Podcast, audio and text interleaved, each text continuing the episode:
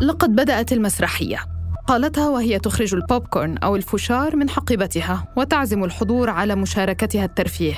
هكذا رحبت ميري ريجيف وزيرة المواصلات الإسرائيلية بوزير الدفاع يوآف جالنت عند دخوله الجلسة. أضاف الموقع أن الجلسة شهدت مشادات حادة وصراخا ما دفع رئيس الوزراء نتنياهو إلى إيقاف الجلسة. كان المشهد ليكون مسليا لو لم تكن الجلسة لمجلس الحرب. الذي يقرر منذ أكثر من مئة يوم كم من الأبرياء سيموتون كل يوم في غزة لكن من يقف وراء التسريبات من داخل الحكومة الإسرائيلية؟ وكيف نقرأ ظهور الخلافات داخل حكومة الاحتلال في خضم الحرب؟ والأهم ما سيكون أثرها على الحرب في غزة؟ بعد أمس من أثير الجزيرة أنا روعة أجيل سربت صحيفة يدعوت أحرنوت أن رئيس الوزراء الإسرائيلي بنيامين نتنياهو اقترح على زعيم المعارضة يائير لابيد رئيس حزب يش عتيد وأفيكدور ليبرمان رئيس حزب إسرائيل بتنو الانضمام لحكومة وحدة وطنية حتى لو كان ذلك على حساب إخراج بن جفير من الحكومة. تسريبات تعكس عمق الأزمة التي تعيشها الحكومة الإسرائيلية. نقلت قناة السابعة الإسرائيلية عن وزير الأمن القومي إيتامار بن جفير قوله إن نتنياهو يرتكب أخطاء وإذا توقفت الحرب فلن تكون هناك حكومة. هذه الخلافات التي لم تعد تستطيع انتظار نهاية الحرب لتطفو على السطح. شارك بيني جانتس رئيس حزب معسكر الدولة والعضو في مجلس الحرب في مظاهرة مساء أمس وسط مدينة تل أبيب للمطالبة باستعادة الأسرى الإسرائيليين من قطاع غزة. وتعهد المتظاهرون بتصعيد الاحتجاج طيلة الساعات الأربع والعشرين القادمة. معي الزميل محمود العدم الصحفي في شبكة الجزيرة والزميلة منى العمري الصحفية ومقدمة بودكاست البلاد. أهلا وسهلا بكما. نحاول أن نفهم المشهد داخل الحكومة الإسرائيلية وانعكاساته على حرب غزة. محمود أبدأ معك. ما أبرز مظاهر الخلافات؟ أول هذه الخلافات ظهرت عندما ظهر من نتنياهو رئيس الحكومة أنه تنصل من مسؤوليته عن الإخفاق اللي صار في هجوم السابع من أكتوبر. آه هذا التنصل آه أثار شركائه في حكومة الحرب واعتبروا أنه هو يريد أن يلقي الكرة في ملعبهم. وبعدها توالت سلسلة من آه أو نقول حلقات السلسلة من الخلافات. كان في هناك خلافات مع وزير دفاعه يؤاف جالنت. كان في هناك خلافات آه، مع مجلس الحرب نفسه مع جادي إيزنغوت اللي هو أيضا مستشار في مجلس الحرب يقول لنتنياهو كفاكم كذبا نحن نعرف نتيجة الحرب وعلينا أن نتخذ إجراءات سريعة من أجل آه، إنقاذ الأسرى. يدخل يؤاف جالنت إلى مجلس الحرب أو إلى الحكومة فيجد وزيرة أخرى تنتظره بسخرية عالية وتقول له لقد ابتدأ العرض وتبدأ بأكل الوشار وكأنه مهرج مسرحي يريد أن يدخل إلى المكان. آه، في نفس الوقت آه، يشارك آه، جانس وهو الآن يعتبر وزير داخل مجلس الحرب وإيزنكوت نفسه يشاركان في مظاهرات التي تطالب بالإفراج عن الأسرى أو بتحرير المختطفين لدى المقاومة الفلسطينية. كل هذه المظاهر أفرزت عنا هذا الحجم من الخلاف داخل الحكومة الإسرائيلية. منى يعني هذا المشهد آه، أحيانا يذكرنا ببساطة عندما يأتي الضيوف إلى المنزل والأم يعني توبخنا لا تبهدلونا أمام الضيوف. آه، نشعر أن هناك حالة غريبة فعليا أن يظهر كل هذه الخلافات بهذه الطريقة الفجة على آه، العلن. ما ظهر على السطح؟ ما الذي يعكسه؟ كيف نقرأه؟ مبدئيا لدينا الائتلاف الحاكم ولدينا مجلس الأمن السياسي المصغر، الحكومة الموسعة حكومة الحرب التي نتجت طبعا بعد الحرب والتي تضم وزراء من داخل الائتلاف الحكومي والمعارضة، وأيضا لدينا مجلس الحرب. تضم قادة سياسيين عسكريين سابقين من الائتلاف ومن المعارضة، كل هؤلاء كانوا بحالة صراع. قبل هذه الحرب. والآن بما أن الحرب لا تؤتي أكلها بالنسبة للجانب الإسرائيلي هنالك حالة صراع بدأت تتعمق وبدأ رمي الاتهامات يتصاعد طبعا ما بين هذه الأطراف كلها. وكل هذا يحدث والتهديدات مستمرة بالخروج من الائتلاف الحاكم وإسقاط الحكومة. نتنياهو يقف على مفترق كبير. إرضاء بنكفير وسموتريتش من جهة اللذان يعني بكلمات بسيطة يريدان تطبيق العقيدة الدينية وبالنسبة لهما هذه فرصة لتحقيق أكبر ما يمكن من آه، أو الاستيلاء على أكبر ما يمكن من أرض آه، إسرائيل الكبرى بحسب ما يعتقدان. ومن جانب آخر جالنت وغانتس وزير الدفاع والوزير في مجلس الحرب. هما يشكلان الشرعية بالنسبة لنتنياهو شرعية أصلا وجوده واستمراره في هذه الحرب فيما يتعلق بالقرارات التي يأخذها. يعني آخر واقعة كانت واقعة البوب كورن تحدثت عنها. بن غفير قال نقطة مهمة لجالنت. قال له لماذا تحتل رفح قال له هل كنت أصلا أنت في رفح؟ وهذه إشارة من جالنت لبنغفير لأنه ابن التيارات الدينية التي لم تخدم أصلا في الجيش. بأنه يعني أنت يعني لا تزاود علينا أصلا لم تكن أصلا في رفح ولا تعرف ما هي رفح. نقطة أخيرة هامة أن هذا الصراع الداخلي يحدث والحرب مستمرة وهنالك أسرى في غزة عائلاتهم تضغط. القسام والإعلام العسكري فيديوهات آه، التي يصدرها القسام أيضا تضغط على الشارع. وزير خارجية أمريكا وصل خمس مرات منذ بداية الحرب. وأيضا أمريكا تضغط. وأمريكا لديها انتخابات وتريد أن تنهي هذا الملف وتنهي هذه الحرب. وإنهاء الملف وإنهاء الحرب يعني أن بنيامين نتنياهو البالغ من العمر 74 عام والذي يعني سيطر على المشهد السياسي في إسرائيل دعينا نقول آخر 20 عام بمناصب مختلفة. أن تنتهي الحرب يعني بالنسبة له أن يعود لثلاثة ملفات فساد أن يعود هذا آه، الرجل إلى اتهام مباشر له من قبل الجمهور الإسرائيلي بأنه أنت الذي عمقت هذا الانقسام داخل الجمهور الإسرائيلي انقسام داخل الجيش وحرب كبرى مثل السابع من أكتوبر. بهذا الصراع وبهذه الانقسامات كما ذكرت محمود يعني هناك من بات يسميها داخل إسرائيل بأنها الجبهة الثامنة، من يتواجه في هذه الحرب؟ كيف تنقسم الحكومة الإسرائيلية اليوم؟ ما هي مراكز القوى بينهم؟ آه، نستطيع القول إنه الخلاف داخل الحكومة الإسرائيلية يسير في ثلاثة اتجاهات أو على ثلاثة أطر. الإطار الأول هو الدائرة الأصغر بين نتنياهو وجالنت. تتوسع قليلا لتشمل مجلس الحرب. نتنياهو يشعر نفسه بين ثلاث جنرالات يتربصون به.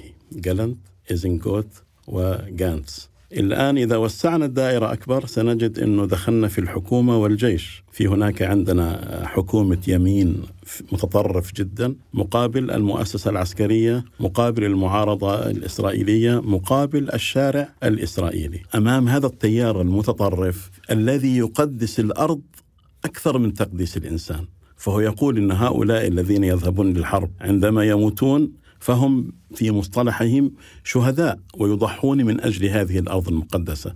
لذلك فكرة موضوع القتلى الاسرائيليين قد يشكل ضغطا على هذا اليمين غير موجودة. مم. في المقابل نأتي إلى نقول التيار العلماني الذي يمثله جانس و ولبيد. لا بقولوا لا الإنسان الإسرائيلي هو الأهم والإفراج عن المختطفين الآن هو أهم أولى أولويات الحكومة والجيش هو الإفراج عن هؤلاء. لذلك يحتدم الخلاف بين فكرتين يكادان يكونان في أس وأصل الدولة الإسرائيلية مما يهدد حقيقة بشكل عام هذا الواقع. منى يعني في الداخل الإسرائيلي في الشارع الإسرائيلي هاتين العقيدتين آه، الإسرائيلي الإنسان أهم أم إسرائيل الأرض أهم؟ آه، ما هي مراكز القوى يعني؟ من له شعبية أكثر؟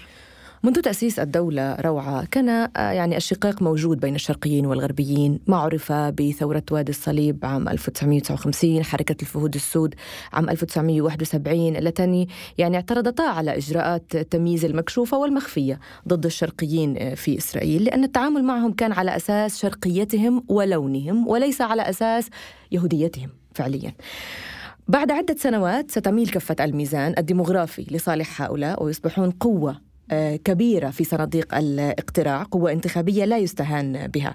أما اليوم الصراع الحاصل هو بين صهيونية بن غوريون وصهيونية آه، جابوتنسكي أو ما عرف بالصهيونية التصحيحية. لو قربنا كل ذلك المشهد أكثر لهذه الحرب الآن وهنالك ثلاث نقاط أساسية روعة. نتنياهو مدرك أن مع حكومة المتدينين لا حرب تدار لأن هؤلاء لا خبرة لهم في الحرب. هم مضطر للجوء إلى الجنرالات التي تحدث عنها الأستاذ محمود. وأيضا نقطة أخيرة يعني عاد وقال هذه حرب مفصلية لتاريخ الشعب اليهودي وأعطاها كل هذه الأسماء الدينية. خاطب دينيا شعب غالبيته علماني بلغة الدين. هذا من جهة كي يعني يضع نفسه كمفصل إنه أنا الذي سأمسك فعليا بزمام الأمور ما بين هؤلاء الليبراليين وما بين هؤلاء العلمانيين. عندما نتحدث الآن عن اليمين المتطرف لا يوجد فقط ضغوط من داخل إسرائيل أو رفض من الشارع العلماني لهذا التطرف داخل الحكومة. الولايات المتحدة بدأت تضغط على نتنياهو للتخلي عن اليمين المتطرف. الخلاف بين الولايات المتحدة وإسرائيل الآن الحكومة نتنياهو المتطرفة الخلاف حقيقة في ثلاث اتجاهات. الأول أنه كيف تسير هذه الحرب في موضوع المدنيين وقصف المنشآت وغيره. هذا الأول. التخفيف من الخسائر في صفوف المدنيين. الموضوع الثاني اللي هو ما بعد هذا الحرب. الترتيبات التي تسير بعد هذه الحرب. هناك خلاف شديد بين الإدارة الأمريكية وحكومة نتنياهو. الموضوع الثالث هو إعطاء فرصة للسلطة الفلسطينية مقابل أنه ترتب الأمور في غزة. آه، وأذكر حقيقة نقطة رابعة اللي هي موضوع المختطفين. الآن المختطفين في منهم ناس يعني من جنسيات غربية كما نعلم وفي منهم أمريكان حتى. لذلك أمريكا تضغط باتجاه أنه نحل مشكلة المختطفين ثم بعد ذلك نتحدث. كل هذه النقاط يعارضها اليمين المتطرف. فعليا نتنياهو آه، الآن عليه فقط أن يناور. كي يكسب هو شخصيا. واستطيع القول أنه بعد أكثر من مئة يوم على هذه الحرب هنالك ثورة في الصحف الإسرائيلية لدى المحللين الإسرائيليين الذين باتوا يتحدثون بصوت عالي بأن نتنياهو الآن لا يهتم فعليا لمصير الأسرى لا يهتم لتحقيق أهداف الحرب يهتم فقط لمصيره هو ولمكسبه الشخصي. هذا الرأي أيضا انتقل إلى الصحافة العالمية. بدأ يتسلل إلى داخل مجلس الحرب وإلى داخل الليكود أيضا. الرجل يواجه أصلا مشكلة في القاعدة الانتخابية له في أشخاص من حزبه يعني هو بنهاية المطاف لديه أسماء بديلة في حزب الليكود تريد أن يعني تتصدر هذا الحزب. الآن فيما يتعلق بمن يقود هذه الحرب. نستطيع القول أن هنالك تيار واشنطن داخل مجلس الحرب المتمثل بجانس وجالنت. يعني تحديدا إدارة بايدن ترى بجالنت بديلا جيدا لنتنياهو. ليس فقط الآن وإنما منذ أن كان هنالك مظاهرات مناهضة للتعديلات القضائية. وفي الأشهر الأولى لهذه المظاهرات كان نتنياهو قد منع وزراءه من التوجه إلى الولايات المتحدة أو السفر إلى هناك دون إذنه كي يمنع جالنت تحديدا من السفر إلى الولايات المتحدة. لذلك هو يعلم أن هنالك بديل أو هنالك اسم عند الولايات المتحدة آه، داخل مجلس آه، الحرب. لذلك الرجل يعرقل أي حل ممكن أن يكون في الأفق. دخل على خط الخلاف الشارع الإسرائيلي الذي خرج لأول مرة في تاريخ دولة الاحتلال آه، خلال فترة الحرب للمطالبة بإسقاط الحكومة. منى كيف نقرأ ذلك؟ بالعادة روعة في زمن الحروب في إسرائيل أو أي حدث أمني يبرز مصطلح من أعماق السردية الإسرائيلية يقول شاكت يوريم بما معناه أصمتوا أنهم يطلقون النار. أي نحن الآن في زمن حرب أو في زمن وضع أمني نضع خلافاتنا جانبا. لكن هذا ليس فقط يعني غير ساري في هذه الحرب وإنما أيضا ما قبلها بقليل. سقوط القتلى الأخبار عن امتلاء المستشفيات بالجرحى والأرقام المهولة داخل الجيش الذين أصبحوا معاقين جسديا ونفسيا. الخلافات الداخلية التي بدأت تبرز على السطح داخل الكابينت. الاقتصاد المتهالك أيضا. جبهة لبنان الضفة الكويت جنوب أفريقيا وقوة الردع المتآكلة إسرائيليا منذ العام 2006 والتي ليس فقط لم يعد يعني يذكرها أحد من من الإسرائيليين. الإسرائيلي يخشى العودة إلى مستوطنات الجنوب والشمال وتلاحقه العملية العمليات إلى وسط تل أبيب. ففعليا كل هذا كله عبارة عن ضرب لما يعرف بالعقد الفريد بين القيادة والدولة. الجمهور الإسرائيلي يطالب بإسقاط حكومة نتنياهو في زمن الحرب لأنه تخرجه مخاوفه القديمة مخاوفه القديمة التي الآن بات يراها حقيقة وواقع على الأرض. لن تستطيع إسرائيل العيش بهدوء وسلام ما لم تملك قيادة عسكرية وسياسية متينة وقوة عسكرية متفوقة ومناعة اجتماعية وما لم يؤمن محيطها بذلك لكي تمنع كل من يسول له نفسه من إلحاق الأذى بها. هذه حقيقة غير مرتبطة بالتوجه السياسي هذه مرتبطة بوجود اليهودي محمي في أرض الحليب والعسل هل هو كذلك الآن؟ الجواب لا محمود بعد قراءة هذه الخلافات والانقسامات يبقى السؤال ما أثرها على الحرب في غزة؟ ربما يكون يعني بعد مئة يوم من الحرب وفي ظل هذه الظروف وهذه الخسائر التي تتكبدها إسرائيل سواء على صعيد الجنود، على صعيد الجرحى، على صعيد السياسي اللي هي نقول الهزيمة الحقوقية في لاهاي، على الصعيد الاقتصادي أمام كل هذه الأزمات وأمام كل هذه الخسائر، ربما يكون هناك فريق أو أطراف داخل إسرائيل ربما يفكرون في موضوع المطالبة بإنهاء هذه الحرب، لكن من يجرؤ على طرح هذا التساؤل؟ ومن يجرؤ على أن يكون مستعدا من أجل أن يدفع ثمن آه، المطالبة بوقف الحرب. ولا حتى جالنت ولا جانت. نعم.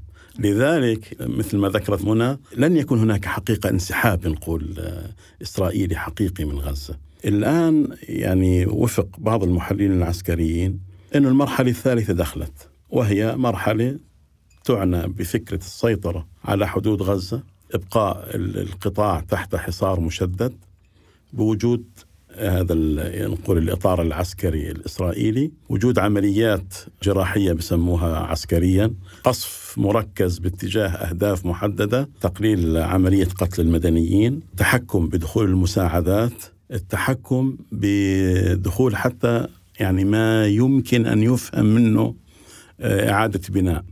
أي مؤسسة أو أي قوة ستدير غزة في الحقيقة في في وجهة النظر الإسرائيلية هي ستدير ركام. أمام هذا الواقع يبدو لي أنه الحرب ستستمر لكن بطريقة أخرى. وسيكون عندنا في غزة طابقين. يعني بما أنه قادة حماس لم يعني لم تقضي عليهم إسرائيل، سيكون عندنا طابق ركام فوق الأرض وطابق انفاق تحت الأرض. والشاطر يجي يحكم غزة. منى إلى أين تأخذ هذه الخلافات المشهد الإسرائيلي سياسيا وأمنيا؟ سياسيا هنالك تفاقم للصراع الداخلي. أنا لا أريد أن أستخدم مصطلح انفجار حتى لا أبالغ لكن نتنياهو حتى لا يحدث هذا الانفجار داخليا من شأنه أن يوسع الحرب أكثر فأكثر. فعليا روعة المشهد الآن أمام نقاط جلها خطير. بدء المطالبات بوقف الحرب شعبيا. المطالبة شعبيا وسياسيا بقبول صفقة تعيد الأسرى. هنالك من يتحدث يعني حتى جادي أزنكوت الذي فقد ابنه وابن أخيه في هذه الحرب يقول فلنقبل بكل شيء كل شيء تعني يعني هنالك من فسرها إسرائيليا تبييض السجون يعني نحن وصلنا إلى مرحلة فعليا آه، نستطيع القول بأن الشق الأفقي داخل إسرائيل تعمق أكثر فأكثر مما كان عليه الحال قبل الحرب. لم تتم إعادة أي من الأسرى بدون صفقة. جبهة لبنان تتصاعد بشكل غير محسوب. هنالك حديث بالطبع عن آه، مفاوضات لكن لا حد زمني. جانس هذا الصباح كان قد طالب بأنه فلنضع حد زمني لهذه المفاوضات أو للمسعى الدبلوماسي. مستوطنات الشمال ومستوطنات غلاف غزة شبه فارغة. وجود أهلها في الفنادق فعليا مكلف. محاكم التعويض عن الأضرار داخل إسرائيل هي أكثر من يعمل. الوقت ينفذ أمام إدارة بايدن، هنالك عام انتخابات، فوز بايدن بولاية جديدة أهم بكثير من نتنياهو بالمناسبة بالنسبة لبايدن، قدرة واضحة لدى البروباغندا في قطاع غزة لدى القسام في التأثير على الشارع الإسرائيلي، وضع اقتصادي إسرائيلي ينذر بكارثة، العمال الفلسطينيون ممنوعون من الدخول، عدم وصول السفن من باب المندب ينعكس على أسعار السلع في إسرائيل، الجنود في الجبهة، هنالك حاجة لإعادتهم لتشغيل عجلة الاقتصاد، لكن إسرائيل باتت تخرجهم من غزة ترسلهم إلى الضفة أو ترسلهم إلى الشمال أو تقوم ب يعني تنقلات للجيش لأن الجبهات باتت تشتعل أكثر فأكثر. وهذا ينعكس سلبا على عجلة الاقتصاد فعليا. عمليات داخل إسرائيل وفي مستوطنات الضفة الغربية الحرب في إسرائيل على جبهات مختلفة ليس فقط في محيط إسرائيل وإنما داخل إسرائيل. لا أحد يثق في أحد. مجلس الحرب يعني بن غفير يصف مجلس الحرب بأنه المجلس الصغير لهذه الدرجة لأنه غير موجود فيه أصلا. آه القول أن نتنياهو يستمر بالحرب لمكاسبه الشخصية لم يعد همسا.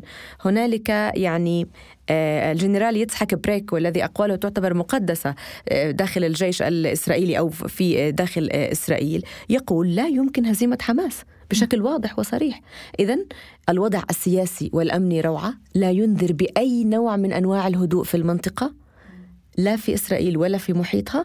والأنكى من ذلك فعليا أنه لا استعداد لليوم التالي للحرب. لا من قبل نتنياهو ولا من قبل من يعارض نتنياهو.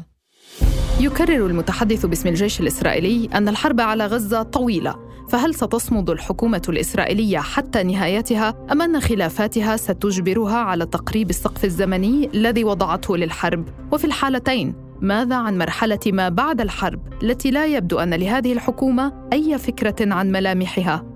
بعد أمس. من أثير الجزيرة تابعونا عبر كافة منصات البودكاست وأرسلوا لنا أسئلتكم ومقترحاتكم في التعليقات وعبر حسابات أثير على مواقع التواصل الاجتماعي. دمتم بخير ونلتقي بعد أمس.